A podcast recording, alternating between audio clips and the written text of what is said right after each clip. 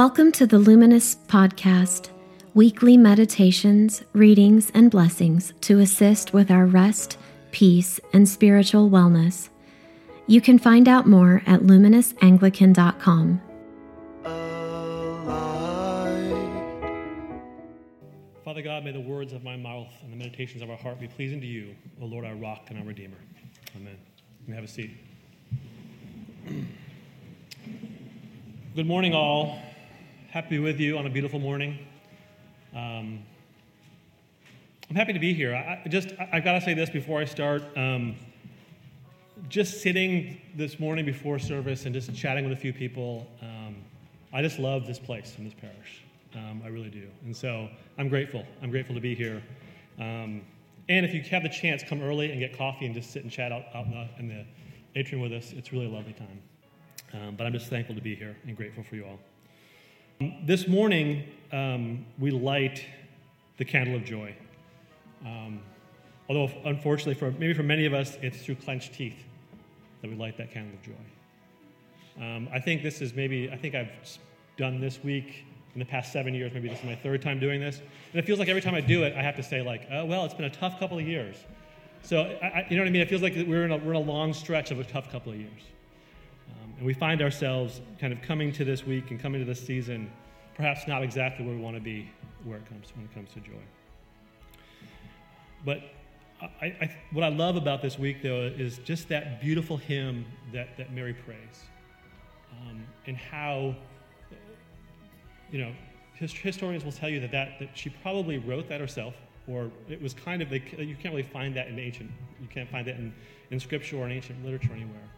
Um, it was a, a Hebrew poem in, in, its structure and just kind of this beautiful outpouring of her heart. Um, and it's such a, an amazing kind of example for us. Um, I mean, she, I'm sure that she was scared. Um, you know, she's, this, she's a young woman. She, like all the things that are going wrong in her life as far as culture and those kind of things go. Um, but to be able to respond with such joy is a, is a model for us all. And for me, it's, it's how do I then understand what joy is and how do I go about finding it in my life. Um, one of the books that, has been very um, influential in my life, it, kind of in my journey with it, in, in, emotional, like dealing with emotions and emotional health, was The Voice of the Heart uh, by Chip Dodd. I don't know if you've read that book. Um, but he, he kind of says that there are um, eight emotions. And so I'm like, okay, I can deal with it. You know, I, I, can see where you're kind of shifting this one or you're cheating over here, whatever, you know. I'll go, I'll go with, your, with your formulation for eight emotions. Then, as you read through, the emotions are hurt, lonely, sad, anger, fear, shame, guilt, glad. When I read that list, I was like, there's only one good emotion on the whole list, right? Like, I don't want to deal with bad emotions. I want like at least half and half, right? I'm, I'm okay to deal with some, with, some, with some heavy stuff, but give me half good emotions, if you will. Um, but the, the, the genius when you read through that book is that he, you know, he talks about how each emotion is a gift. And it's how we express that emotion that, that kind of depends. So if for anger, if, if we feel anger and repress it, that leads to depression. But if we feel anger and we express that anger appropriately, that's passion. That's kind of where we, where we find that fire to do and to be who we are. Um, and so the last one, gladness, um, he describes it as actually when we allow ourselves to experience life in its full, in its comedy, in its tragedy, in its triumph, and in its failure. It's kind of a fullness of life and a fullness of heart. And so, in my mind, that gladness fully experienced is what joy is. Um, Arthur C. Brooks, professor at Harvard, has written several books on happiness. Um, actually, wrote a great book called Strength to Strength, which, um, if you haven't read Falling Upward by Richard Rohr, I recommend that, and then this one with it. They're both kind of on the second half of life for the, for the older people in, in the congregation. You know what I mean?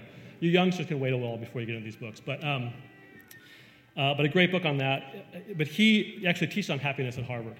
Um, and he has some fascinating insights. And so I'm going to talk a little bit about it now, but I want to come back to him later on. But um, first of all, though, he does change definitions a bit. So what he calls happiness, um, we would call joy. And what we would call happiness, because that's a distinction we often make when we talk about joy, is it's not happiness in the sense of it's not just pleasure. It's, it's a deeper sense than that. What we, what we would call happiness, he calls pleasure, just simple pleasure. Um, and interestingly, he talks about um, the meta nutrients of joy, if you will. Um, you know, for those of us who are kind of watching what we eat here, uh, you know, the meta-nutrients of protein, carbs, and fats, and getting the balance right and all those things. He says that joy has meta-nutrients of enjoyment, satisfaction, and meaning. And that when we find those things together is when, when, we, when we have what we would call joy. Um, so it's not happiness, it's not pleasure. Um, and when we see kind of that by itself, um, you know, we see kind of it's kind of pleasure without heart, if you will. It's entertainment, it's distraction. Not necessarily a bad thing, but it's not what we're looking for in joy. Um, my, my picture of this is happened when I was, I think, about seven years old. Um, and it was a Christmas morning. Um, and on, on, Christmas morning, I, I shared a room with my brother my entire life, pretty much. Actually, I have shared a room with someone all but seven days of my entire life. um, the glorious days of May 1st, when, I, when we signed our lease on our first apartment, to May 7th, when we got married, I had a room to myself for seven days. Um, but as a kid, I shared, I shared a room with my, with my brother. And on Christmas morning one year, um, we woke up and our beds kind of were like this against the back wall. And in the middle of our room was this massive Christmas tree that was not there the, the night before, covered in lights and covered in candy and chocolates and cookies. Um, you could say that it was happiness for two little kids. Um, it was amazing. Um, the joy actually came later for me because um, years later I found out the story of that tree. And it was that um, it was Christmas Eve, it was a full moon, we had fresh snow. I grew up in Western New York. And so my two sisters actually uh, grew up on a farm, and so my two sisters took a horse and went out into the woods and cut that tree down and brought it because it was just they wanted they wanted to do something in the snow and in the in the in the moon. And so it's kind of this beautiful picture of like sisterly love and like this this this beautiful pastoral scene. And so for me, it just it just filled in that story so much more. And now years later, looking back, um, uh, I lost my little brother in an accident when we were both in our late twenties.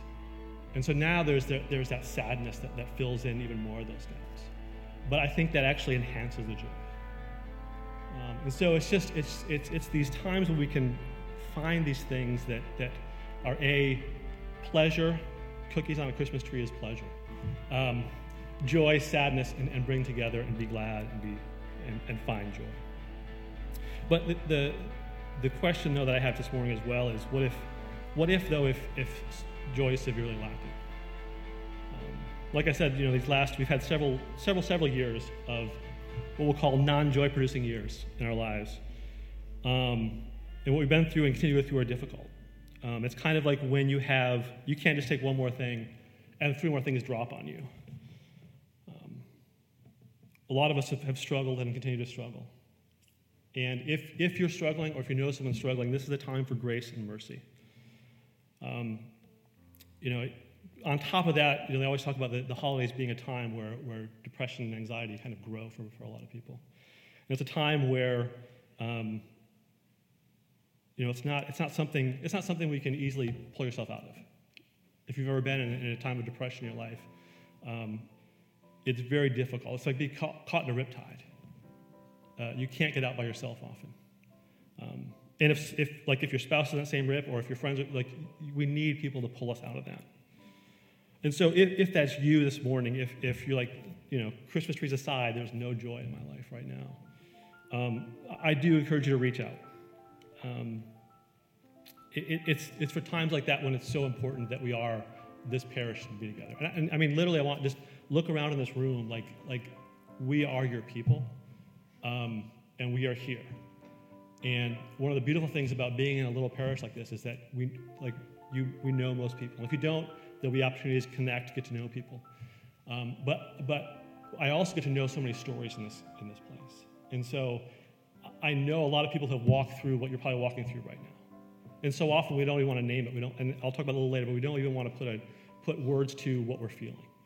Um, and if that's you, please do. Um, please do look around. Please do reach out.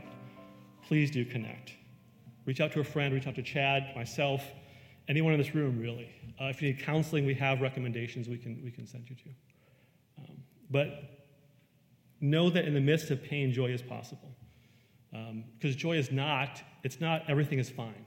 That's not what joy is. Joy is, it's fine that everything is not fine.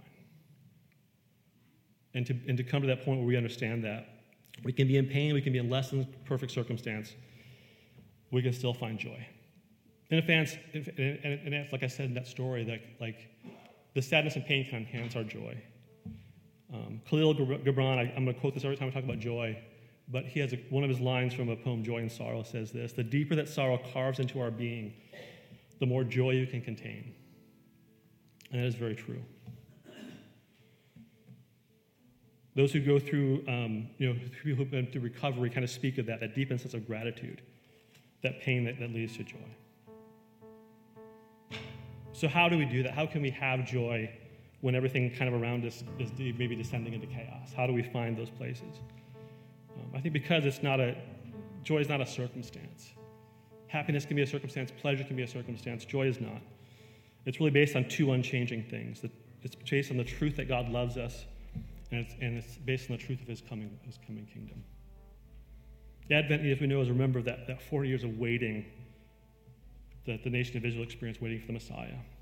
And it's a picture of our waiting for the, for the return of Christ as well. So joy does not come from, from everything being fine, but from holding on to that hope and that joy. And the beautiful thing too is in this in this in this kind of journey we get to walk together, our gift is our joy. We are called to be people of joy, to be joyful. And the truth is that we, we have a God of love and a kingdom of hope, and that we have a joy that transcends circumstance. And it's a beautiful gift to give to the world. Richard Foster says it this way joy, not grit, is the hallmark of holy obedience. We need to be lighthearted in what we do, avoid taking ourselves too seriously. It is a cheerful revolt against self and pride.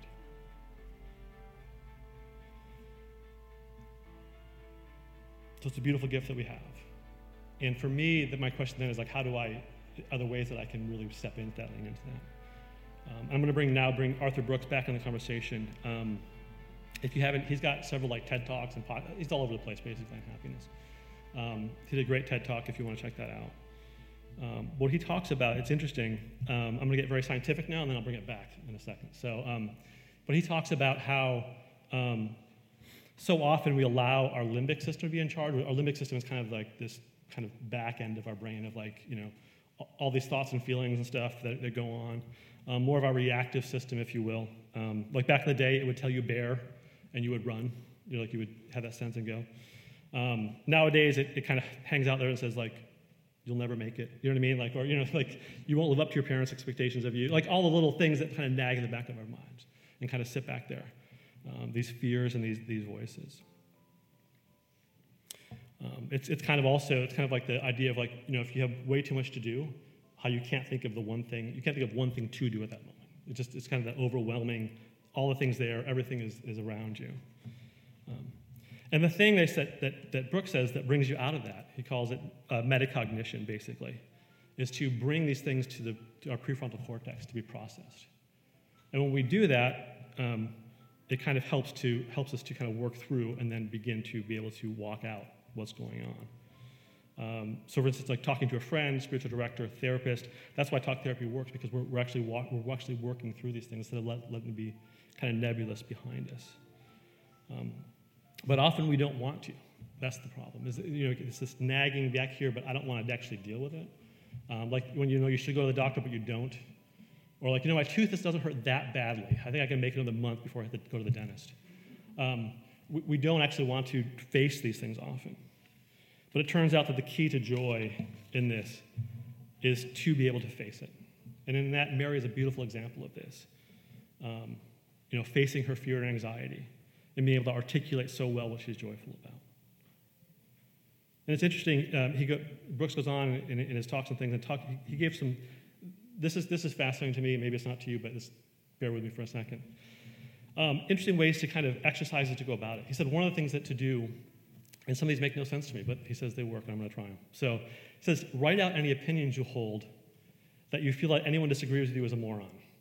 Okay? So anything like that, write it out, write them all out, and then go through and cross them all off, basically. Basically, releasing that feeling of that, I, that this is so important to me that, it, that this defines who I am and what I think and just to, just to release those things. I don't understand it, but he says it works. Um, another one he says to do is called a failure journal, um, which is also fascinating to me. Because so, so yeah, again, he's talking about happiness, but, but what he's all the exercises are these negative things. Um, basically, when you experience failure, write it down and then leave two spaces below it. And then set a reminder for 30 days later. When you come back in 30 days, answer this question What did I learn in that, in that experience? Then write, set another reminder for another 30 days and come back and then write down something good that has come out of that experience.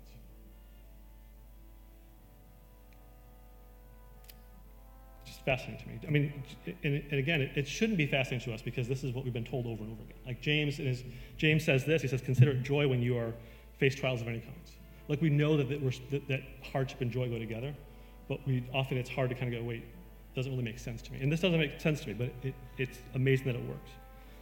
Another one. This is a tougher one. Um, uh, this is this is fascinating to me too. They, they did a, they actually did a study on this, and they they um, did all kinds of variations on this, but it's basically a journaling study where you think of a, of a certain trauma in your life and you journal for at least 50, but no more than 30 minutes about that, either four days in a row or once a week for four weeks. Um, they found out that it has to be at least 15 minutes, but more than 30 minutes doesn't matter. So these kind of things kind of me. Like, what? Okay. Anyway. Um, and do it. And basically, it's you just start writing and keep writing the entire time. Don't stop. Just let everything flow, like what you think, what, what, what you felt, who you were, what happened, those kind of things. But write, but go through these. And what they discovered is that participants, it, it not only helped them mentally and emotionally, but also physically. Like, they're basically their immune systems were boosted by doing this. By doing this, they slept better by doing this. There's, a, there's, there's something about this ability to kind of walk this through. Um, that's amazing.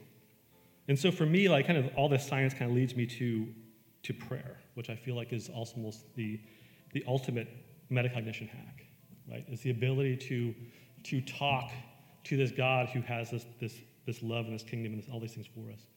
And be able to work through these things in our, in our mind. And to be able to talk through and be, be present in them and to be present with Him. It also leads us to relationship. It leads us to gathering. You know, it's true that being with joyful people can help you be joyful. And I'm not talking about like those freaks that just smile all the time and you know what I mean? No. But you know what I mean? Like but truly joyful. But being around sorry, being around truly joyful people um, is a way to be joyful. And usually those people that are truly joyful are the ones who've experienced deep loss and pain. And we'll, we'll, and we'll walk that through with you. Becca is going to actually to this morning talk about some, some new opportunities we have for connection in the parish. Um, but it, it is so true um, that, that, that we are your people. Um, so please do look around. Please connect. Please reach out. Please converse. Please process. Please pray together. And together, as we in this journey, we can find a joy that is deep soul contentment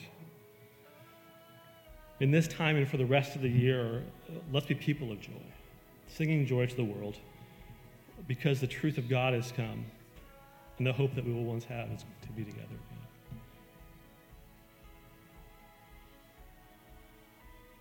I'm thankful, and I'm thankful to be in a place where, where we can process these things together and find joy and live joy and walk joy. Thank you. In the name of the Father, and the Son, and the Holy Spirit. If you would like more information or ways to be a part of Luminous, please go to luminousAnglican.com. Peace be with you.